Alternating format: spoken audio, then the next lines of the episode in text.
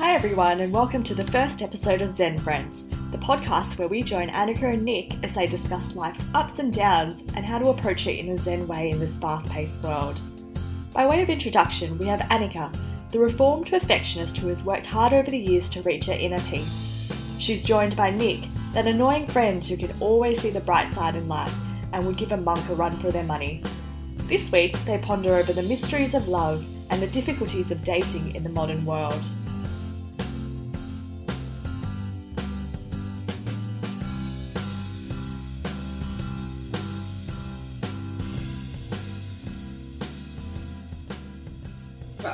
Bad at dating apps. Like I really, really hate them.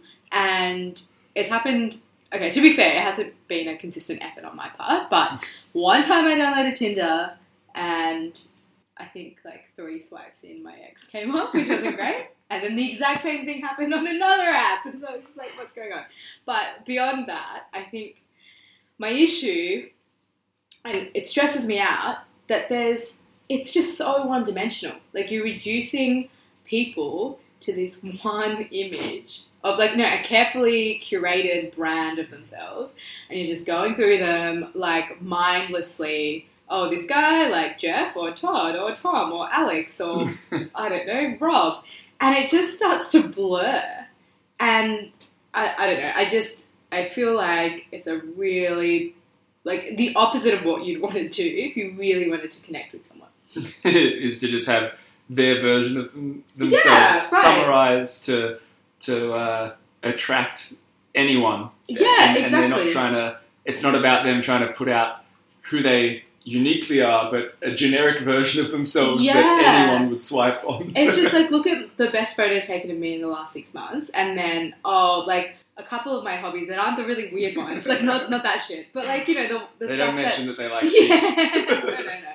But just you know the generic stuff that's going to appeal, and like let's go, and then you just kind of. Mm. So I was on this app, Bumble or whatever, and there's five dudes, and I'm just like, how am I meant to have a conversation with any of you when you're all kind of you all like mountains? I like I know this because I picked the guys that like hiking in mountains, and I, I don't know how to connect. But I think that's what was um, funny about seeing someone I was in a relationship with on a dating app because I, I mean I know this guy intimately because we were together for years, and then to see him reduced to like his his profile was just like that's not who you are, like that's not you at all, and how are you meant to try and connect with someone? Would you Um, have swiped on that profile? No, that's No. a thing. That's exactly And the thing. this was someone that you could yeah, connect with. there's no way. I would be like, oh, loser. No. then- we know we know the profile. And then you were able to date him for years. Yeah, exactly, you exactly. Beyond that stuff, but that's so much of what dating and love Hmm. has become in like this day and age. Um, and I just, it's I have a problem with it. I just don't think it's Yeah. great. I mean, I suppose there are, there are pros to that approach to dating, simply in the sense that, I mean, in uh, to quote you, in this day and age, Yeah. this modern day of dating, I suppose community is not what it once was, Yeah, and the opportunities to meet new people can be limited because of that. yeah. And I guess in that sense, dating apps are an avenue to meet, people. and Yeah. even though it's a one-dimensional, non-ideal way to meet someone, at least it forms that initial connection point Yeah. to, to sort of get I- things that's- started. I think though, if you meet someone in real life, I mean, initial the first thing you're going off is do I find them attractive? But there's a slow process of kind of uncovering who they are and finding common ground, and it builds kind of naturally. The my problem with dating apps is not so much that it's a platform to meet people, like that's you know it doesn't matter if it's a, on an app or at church that you meet someone. Mm. It's that we can filter them based on these really arbitrary qualities that we think we want, but we don't even know what we want. So, like, yeah, it's filtering all these dudes on like, oh, do they like hiking and mountains and art?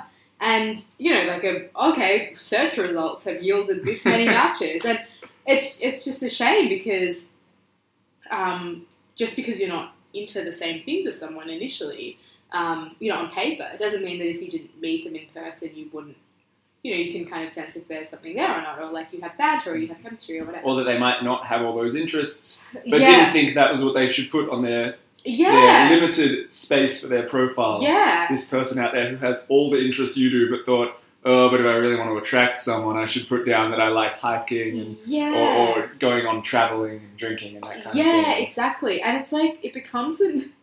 This is what happens when I was trying to set up my profile. It became this very existential thing where, like, okay, these are the things I could say to be like successful in society. These, this is who I really am, like weirdo. But what's the fine line? Like a little bit of personality, but not too much. And so I think I want something like plant enthusiast. And I, I like to think of myself as more than just a plant enthusiast, but Yeah. you know, it's it's difficult. And, and those those apps are never going to be able to go beyond what they are in that sense. They're never going to be a way to substitute real life encounters. Yeah. They're they're setting you up to be able to have those with people, Mm-hmm. and and I think that's where the, the limit is. Yeah, but I wonder what the purpose is then. Like, surely, I think the other thing that was interesting for me on these apps was that I was coming from a place of lack. It wasn't that I was looking for someone um, be- based on like, you know, like, oh, what am I trying to say? It was, it was. uh, I was thinking, oh, I am single. There is not someone. There isn't someone here, so I need to find someone. And it's coming from this like attachment kind of I should be dating or I should be out putting myself out there and looking for something that's not there. And I don't know, I just feel like that So rather than waiting for something to spontaneously appear in life, it was a, a sense of I should be actively putting this into my life, and these apps are a way to do or a bad day for loneliness, to be Mm. frank. Because I think we're just so bad at just sitting with that. Like I don't know, like just because you're single doesn't mean I mean, if you want to be dating, date, but you don't have to just to mask like, oh, there's no one in my bed. Like, yeah, that sucks sometimes, but just go with it, write it out, it'll be okay.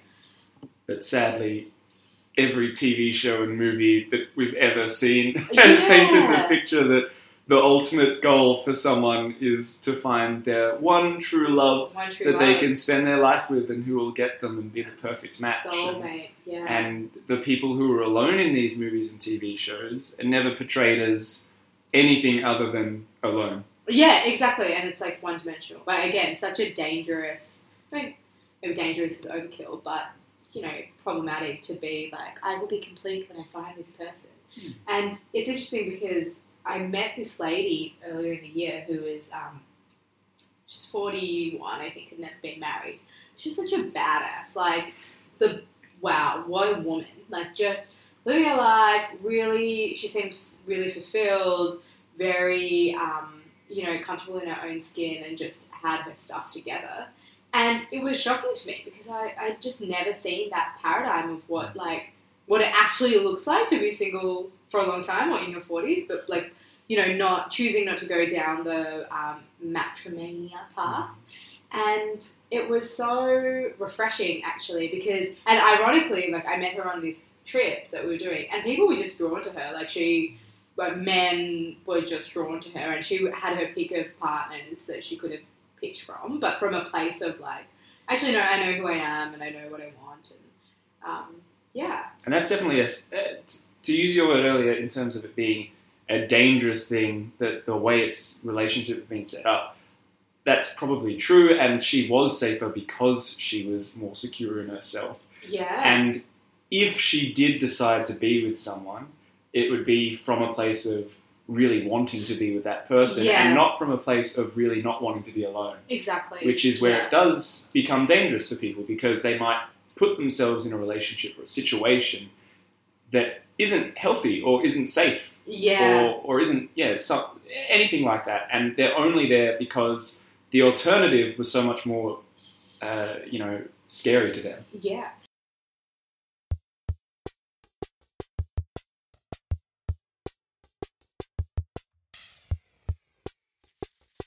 So how do you balance that? Because you've the opposite, like being in a long term relationship for what like ten years now, you guys. Ten years next year. Yeah. Whoa, that makes me happy because that's such a beautiful relationship. But how do you balance? Like, am I staying in this because we've just been in it for so long and we're keeping on going, or is it because no, I actually want to be in this and like you know, you know, it's helping me grow and Mm. become who I want to be. Well, we've been lucky in the sense that Anna, my partner, has from the very get go Oh right, yeah. course, been very much uh, I am an independent person and you're an addition to my life, but you are not necessary. Almost to the point where it's you know one foot in, one foot out of the relationship. But but that aspect of it being uh, you're here to help with growth and yeah. add something positive, and if you're not doing those things, then you're not going to be part of my life anymore is I think what has made it work Work, well yeah. and, and continue to work well. And we both have that approach of each of us has our own lives that are going maybe in the same direction, and that's why we're still together because yeah, it's continued to go in the same direction, and we want the same things still at this stage. yeah, And, right. and if that changed, then then that would be interesting, and I, and that might be the stage where we do start sort of going our separate ways. But but. Sorry, But- I'm more attached like Yeah, to and- a relationship. and, and, and yeah, and the danger would be if, like you said, are we still together just because we've been together, and the alternative is scarier.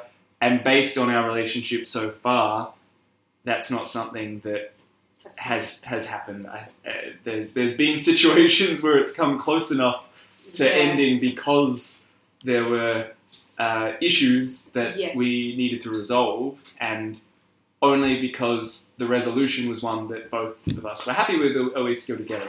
And, and uh, because of those issues, I think it's more clear that we're together for, I hope, the right reasons, Yeah. and not just because we should. But be. that definitely comes out in just like hanging out with you guys. It's very much like two individuals that have come together in a way where it, it just seems to work. And, you know, it's definitely been the model, I guess, in our broader circle of friends are like, hey, Mm.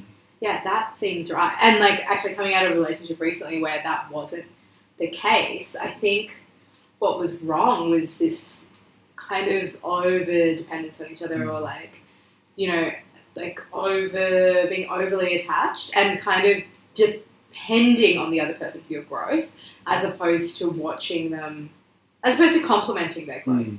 you know, if you're there for someone who's um, just put you on this pedestal and like you make me better and good and everything, you're an angel, whatever, it just becomes so much pressure. It's like, nah, dude, you run your own race, like we we both do, and and you do in life. I think it's just that's a problem with this um, kind of pathologizing, a pathologizing, pathologizing um, singleness is is actually a fear of being alone. And at the end of the day, you are alone. Like Yeah. regardless of whether you're in a relationship or not, like you experience the world in your own kind of consciousness, and you're alone. And so un- until you can be comfortable with that, I just don't think you can really be in a relationship that's. I mean, you, you can, but And people Yeah, are all, people- I mean, people all are. over the world in, Yeah, in people are, relationships but- that have that dynamic of you're responsible for me being happy or not, and you're Yeah. responsible for my life being successful in the sense that. I am in a relationship, and that's where everyone is meant to be, Mhm. according to that, that sort of message that we're sent. I've been thinking a lot about the idea of attachment, and I mean, it's almost implied that in a relationship you're kind of attached to someone, but how do you practice non attachment um, in the context of a relationship? Mm. And it's such an oxymoron. It's a real, like, it's a mindfuck because you can do it with, you know, we're talking about work, you can do it with pretty much every other aspect of your life much more easily. But when it Yeah. becomes like a human to human thing, and the definition is that you're attached to each other, how do you practice non attachment? And from what I've been reading, it's really about just taking a step back Mhm. and saying, like, am I expecting something of this person because they're somehow linked to my identity or linked to my being? Or am I experiencing this like just as, you know, a feeling like everything else, like love and and I want them to be happy the same way I want to be happy.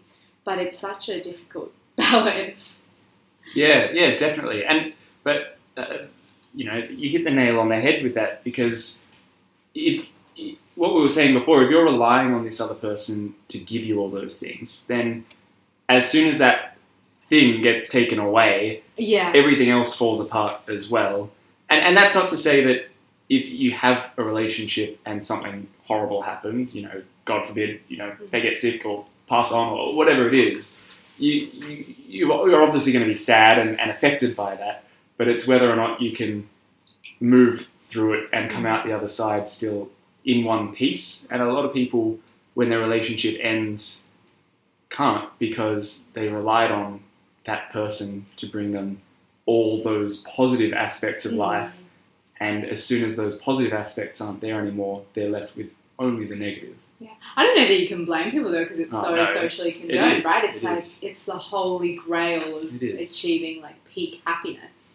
Um, yeah, it's it's a tough one, but And definitely easier said than done to take a step back from it and and be okay with with them not providing that and be okay with the notion of them not being there anymore.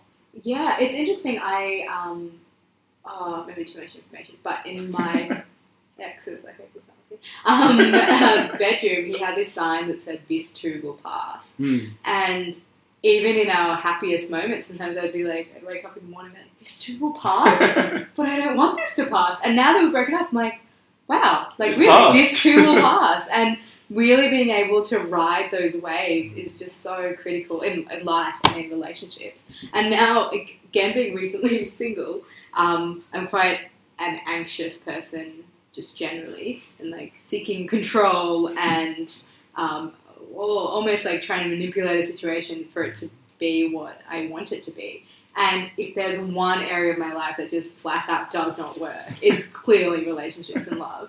And so now it's really, I've actively had to try and think in a more like Zen way about approaching love in a, it, it will like, it'll come in or the situation will arise when it arises and you interact with it as it does. And then when the energy leaves, it leaves um, and to and to be at peace with that. It's just yeah, things come up and then things go, and you know at no point um, does it have to be about you know your like existential reason for living um, that's at threat by a potential suitor. Mm. So, Yeah, but but for so many people, uh, and because like as you said before, the society that we've been raised in has painted a picture of love not being something that can be fleeting or that should be fleeting, yeah, but something that once you find it, once you find the true version of love, then that's the person that you'll be with until the day one of you dies, Yeah. and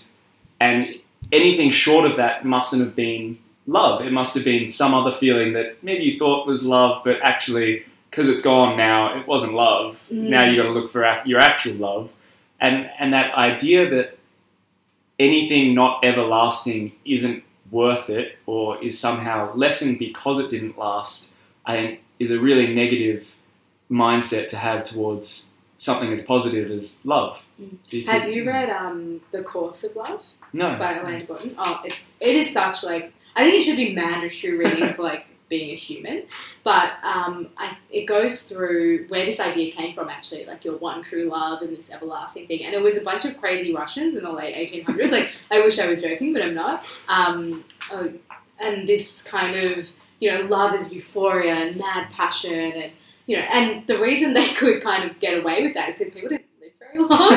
um, so it was like oh yeah, ten years of being madly into someone and hey we're all going to die of typhoid so who cares? Easy. yeah, but um, I guess in this book, he kind of presents this new model, which I quite like. Um, love as a psychological well-being, which is less like less sexy than like love is everlasting passion or whatever. But it's much more kind of manageable in a way. Like he he's real. He starts off with like you know if you meet someone new, you should be like, hey, like in what ways are you crazy? She's like, this is I'm crazy, and it's it's true. We're all just such like we're all flawed and firstly like you need to be able to recognize your own flaws to be able to communicate them to someone else but if there was a value that i really gained from being in a long-term relationship it was having a magnifying glass put up to your flaws and then having to work on them with someone else by your side um, is a real, like I think, in my opinion, is a real value of a long term relationship.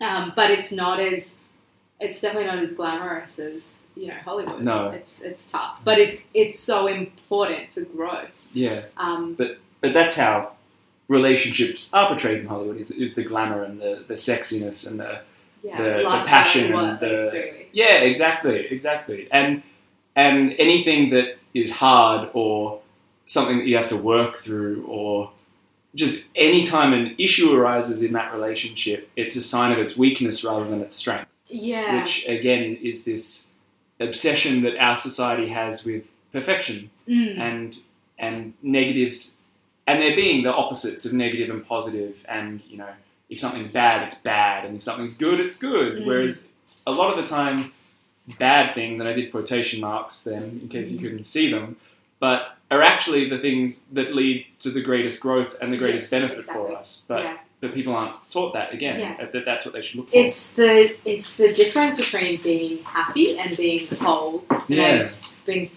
reading and thinking about this a lot because a lot of the self help stuff that's pushed on us, or like I was saying before, it's about like being the best and happiest and being like super like chirpy all the time and like showering right and whatever else.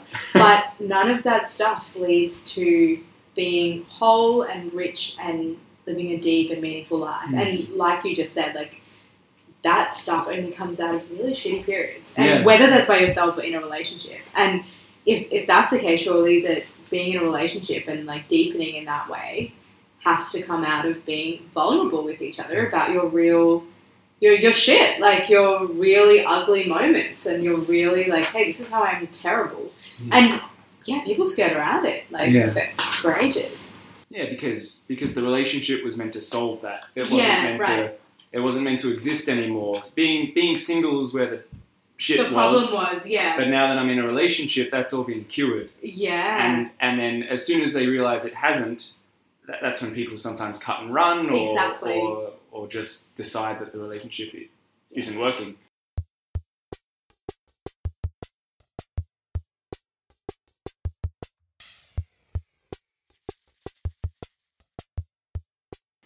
It's my favorite theory. Have we talked about this attachment? Oh, we definitely have. Yeah, yeah. Attachment theory, right? Yeah.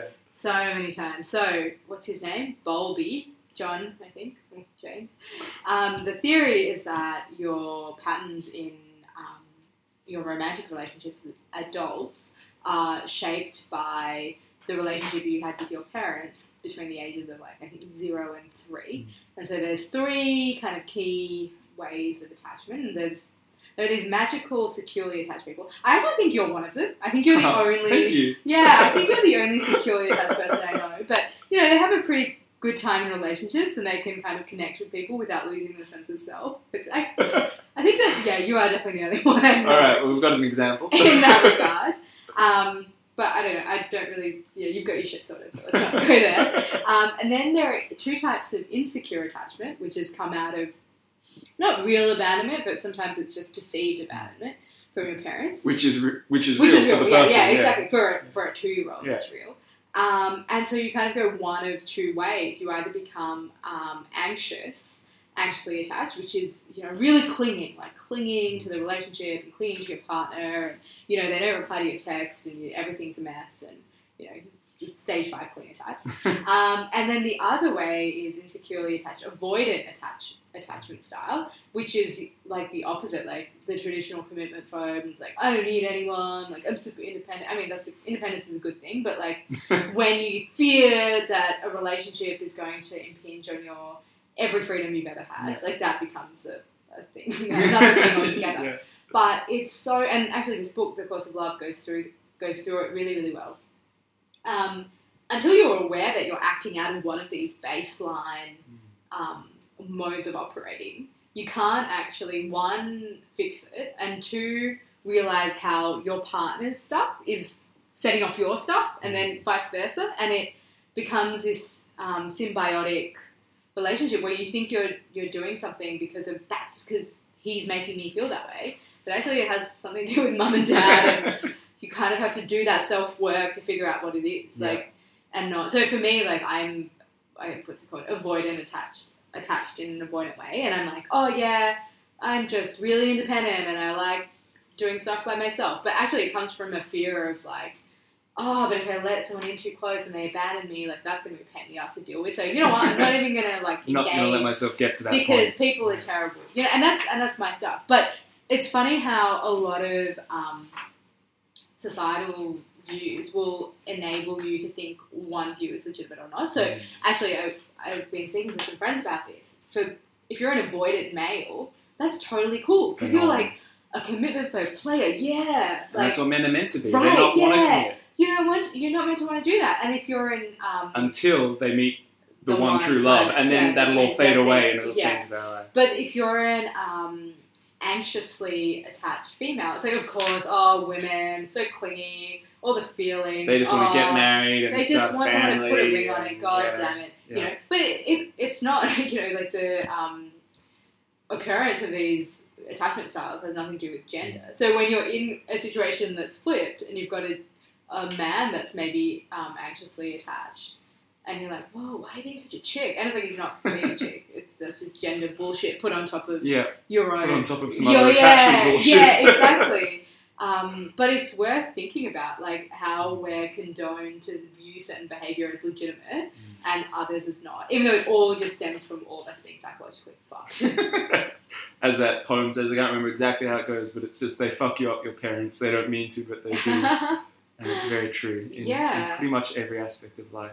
You definitely have to do the self work to figure out what it is, like the what your stuff is. Like own your stuff. And I think I found that the more I own my own stuff, the less other people's stuff affects me. Affects you. Like yeah. I'm still like annoyed by it, and I can make a judgment call on like, oh, is this something I want to deal with? But it never, it's not about me. It's like, Yeah. oh, hey, I know my own like maladaptation pretty well, but I could say this is your stuff, and Yeah. like maybe not we're not good for each other, but let's move. Like let's deal with the stuff separately. Yeah. So Yeah. yeah, I think that's what an ideal relationship should be in terms of figuring out someone helping you Mm. like overcome that stuff, figure it out, and you know be okay at peace with it. Yeah, and, and to link that all the way back to the start of this conversation with dating apps, you cannot do that with a dating oh app. yeah, no, you. You can't make your profile, this is my crazy, what's yours? Oh man. because no one's going to want to meet up with someone who says, hey, my attachment is that I'm a bit of a avoidant attachment. What's yours? And, and like, I need to handle that. this is a business idea. Like ping, ping, ping, ping, ping. Oh my goodness. here's the million dollar idea. This is the idea. Like this is a dating app I would like just all the ways you batshit crazy. Like just put it out there. I, I think there's an element of honesty to it because you're like, okay, I've seen I've seen the work. But I wonder if people would do that thing where they're like, okay, what's a cool type of crazy to be? And like and then they want to attract someone based yeah, on that crazy. like oh Yeah. yeah. it's like a job interview. But they're like, oh, what's your weakness? and your you just weakness list is your actually a strengths. Yeah, yeah. No. It might end up being like that, but yeah, I mean, it's it's important, like you said, to be able to connect with someone on that deeper level that is coming into it aware of your own. Insecurities Yeah, and, yeah. and stuff and baggage, which we all have, whether from our parents or past relationships, friendships, whatever it is, and the other person coming into it aware of their own stuff. And and both of you, I mean, used the word you know before about being in a symbiotic relationship, and it was sort of in terms of your negatives feeding on each Yeah, other. exactly. But in the reverse, it can work the same way, where you're symbiotic in the sense that you're both aware of your own stuff and each other's, yeah, and just want to work together towards being, you know, better versions of yourself. better humans. Yeah. Yeah. absolutely. I think that's what it would look like. Yeah. ideal world. And then it's just how do we find that? yeah, How do we find that's that? that's a million dollar Maybe question. with our dating app. Yeah, no, with this, yeah, With with, this this, new one app, that I'm yeah. about to get onto. Exactly. Absolutely. Watch your space. That's the solution.